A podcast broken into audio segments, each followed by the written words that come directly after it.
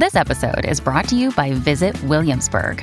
In Williamsburg, Virginia, there's never too much of a good thing. Whether you're a foodie, a golfer, a history buff, a shopaholic, an outdoor enthusiast, or a thrill seeker, you'll find what you came for here and more. So ask yourself, what is it you want? Discover Williamsburg and plan your trip at visitwilliamsburg.com. This episode is brought to you by Essentia. A better you starts with better hydration. Essentia is on a mission to inspire people to do what matters most. Their proprietary ionization process transforms water from any source into ionized alkaline water, providing water that's 99.9% pure with a pH of 9.5 or higher. Essentia overachieving H2O, the number one ionized alkaline water. Shop now. Mom deserves the best, and there's no better place to shop for Mother's Day than Whole Foods Market. They're your destination for unbeatable savings, from premium gifts to show-stopping flowers and irresistible desserts. Start by saving 33% with Prime on all body care and candles. Then get a 15-stem bunch of tulips for just $9.99 each with Prime. Round out Mom's menu with festive rosé, irresistible berry chantilly cake, and more special treats. Come celebrate Mother's Day at Whole Foods Market. If you're thinking, I should go for a run today, but it looks like it could rain, Sierra says save on epic rain jackets. If you're also thinking, but I can't go out in these beat up old running shoes, Sierra says save on top brand running shoes. And if you're still thinking, but I'm also busy performing brain surgery, well, then we say, you really should have led with that. Sierra, let's get moving to your local store, like now. Go!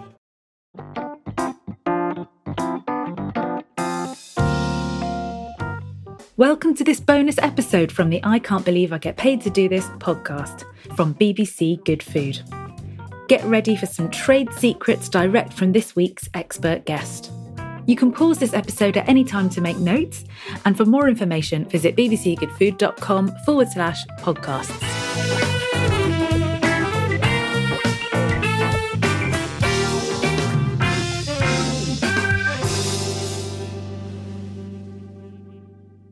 Hello, my name's Lulu Grimes. I'm the um, group managing editor at BBC Good Food and Olive. And I'm going to talk to you now about how to pitch to editors. We get a lot of pitches for both brands. So this sort of covers quite a few of the different strands that you might think of pitching ideas for, from recipe writing to um, great places to go on holiday and eat food. Um, and it's just a sort of roundup of experience that I've had and also a few tips from other people that I've spoken to who also work in the industry.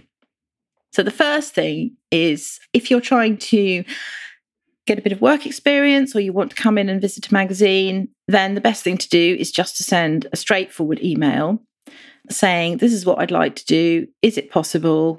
Um, and if you're sort of constrained by time, you know, it has to be on a Tuesday or something, then say it has to be on a Tuesday. But before you send an email like that, go to the publication or the website or whoever's website and see if there's any information on how to get in. So, for example, if you are trying to get in with the BBC, they have a section on their website that tells you when you can ask for work experience and when you can't and how to go about it and a form to fill in. A lot of places have this, some places don't. And then the next thing you need to do is look up who you should be talking to. There is no point pitching to, uh, you know, sending an email to someone who is too important. You want to send that email to the person who's most likely to be able to answer the question without having to refer it. So if you send it to me, the managing editor, you'll probably get an answer. If you send it to um, Cassie, who's the food director, you'll probably, you know, you'll get an answer from there. But if you send it above, if you send it to, you know, the chief executive or something, they're not even going to know what the answer is. So, you know, make sure that you email the right person. If there's someone, and you can read the flannel panel on any magazine, and you can usually find it on a website as well. If there's someone who's got test kitchen in their title or um, food stylist or something like that, and that's what you want to do, then try emailing that person first. They can always refer it onwards. So work out who, who you need to ask the question of and what exactly you need to do. So that's sort of trying to get your foot in the door. You could also, um, if people are not a sort of part of a business, but if they're freelance, um, so if you want to try your hand at food styling or something like that, you want to work an assistant, do the washing up, whatever it might be, then possibly a better approach on social media. You know, send someone a DM and say, please, can I come and help you? Because you're more likely to get a quick reply that way. And also, there's a sort of if you think about how you are, if you get information in or questions in, how do you best like to deal with it? You might be, again, much quicker if you do something, if someone sends you something on social media. So that's sort of getting your foot in the door. If you're already an established um, recipe writer, then and you want to pitch recipes, you have to know who you are pitching to. And that means you've read that magazine, you're really familiar with it, or you've read that website, you know what they want, you know who their audience is because you can see, say, for example, they never write recipes in which they mention children or families. There is absolutely no point pitching them something that you think they should have because they've already decided they don't want that. You know, I've got 65 lunchbox ideas is absolutely no good. So, you know, don't don't even go there and you can't change you know, editorial the editorial direct, direction of a publication is established and already thought through. So, and by that I mean who their audience is. They know who their audience is. And then when once you've worked that out, have a look through, ideally go back a couple of years or just look at the volume of um, content there is and think to yourself, oh, they always do, I don't know, barbecues in August. I might be able to get a barbecue feature through but don't then pitch that barbecue feature as, as if it's a you know fantastically bright idea to do a barbecue feature. They've been doing barbecue features for 25 years. They know about barbecue features. It's kind of like what's important about yours? What's different about yours? And what is going to make yours something that all their audience is going to want to cook? So you need to think like that as well. And then one of the things that always really annoys me is when you get something that's negative. So you know poor old vegans have such a hard time because no one knows what to cook them on Christmas Day. That isn't true. And it also, why would anyone publish a sort of article making it sound as if vegans have a horrible time? You know, it's like be positive about what you're going to do. So instead, you might pitch, I don't know, here are six dishes you can make, which just by chance happen to be vegan, and everyone's going to absolutely love them. And that's why you should make them because they're great and they taste great and they're really inclusive. So you've got to think quite hard about what the point of your pitch is and not be um, negative about it.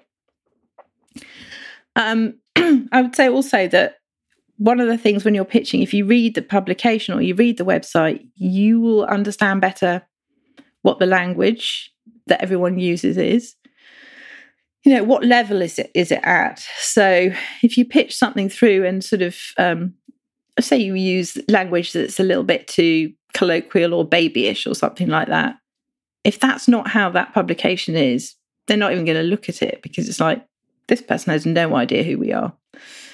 So think about your language a bit as well but don't you know overthink. And then if you're pitching something like food and travel I would say a lot of places it's like it's really important you know what you're talking about. So if you've been offered, for example, a trip somewhere or you're going somewhere and you say, Oh, I'm going to Paris for three days, can I write you a roundup of the best bakeries? How are you going to do that in three days? You're not going to be able to do that in three days. So you're you're over promising on something that you probably can't deliver. Um, you might say, I'm going to Paris. I'm going to meet someone who knows everything there is to know about bakeries in Paris. I propose to do an interview with them and they will be telling me what the best bakeries are. Then, yes, of course, you are going to bring knowledge. It's not your knowledge, it's someone else's knowledge, but they are the person who really knows what they're talking about. Finally, if you do pitch, your idea might not be the iteration it and it's accepted, it might not be the iteration it ends up as. So, some of the best articles really come out of a um, or you know features come out of conversations that you will have with the person who is giving you the commission. You know you've got an idea they come back with well have you thought about it from this angle? You think about it from a different angle. It might go backwards and forwards quite a few times and it may not even be particularly close to your original idea but what you end up with is a better feature or a better podcast or whatever it happens to be. So also be very accepting of someone coming back and saying, yeah, that's quite good, but actually our audience would prefer it for this angle. You know, your ideas are there to be developed. They're not sort of, you know, set in stone. So, you know, expect that kind of thing because that's quite often how it works. An article about sandwiches can be expanded to all sorts of other things, or it might be, you know, it gets sent down a route of sort of narrowing it down to just one kind of sandwich. You just you know you don't know which way it's going to go but if you're open to suggestions and can then carry out the commission that's a great thing and that is what's going to make an editor like you and also when you send your article in and it comes out in print or wherever particularly if it's print read it really carefully because it will have been edited and sub edited and uh, well certainly if it's in good food it will be sub edited brilliantly. And you should go over it carefully and try and work out what has been changed because quite often that will make you a much better writer in the future. If you can see what's been changed and where you might have been going wrong and it might just be tiny little things. But i would say one of the mistakes people don't make is to read through their features in print. And also if something gets changed and it's wrong then do get in touch and say look you've changed that and it's wrong but if something's been changed because it fits the publication better, don't get upset about it.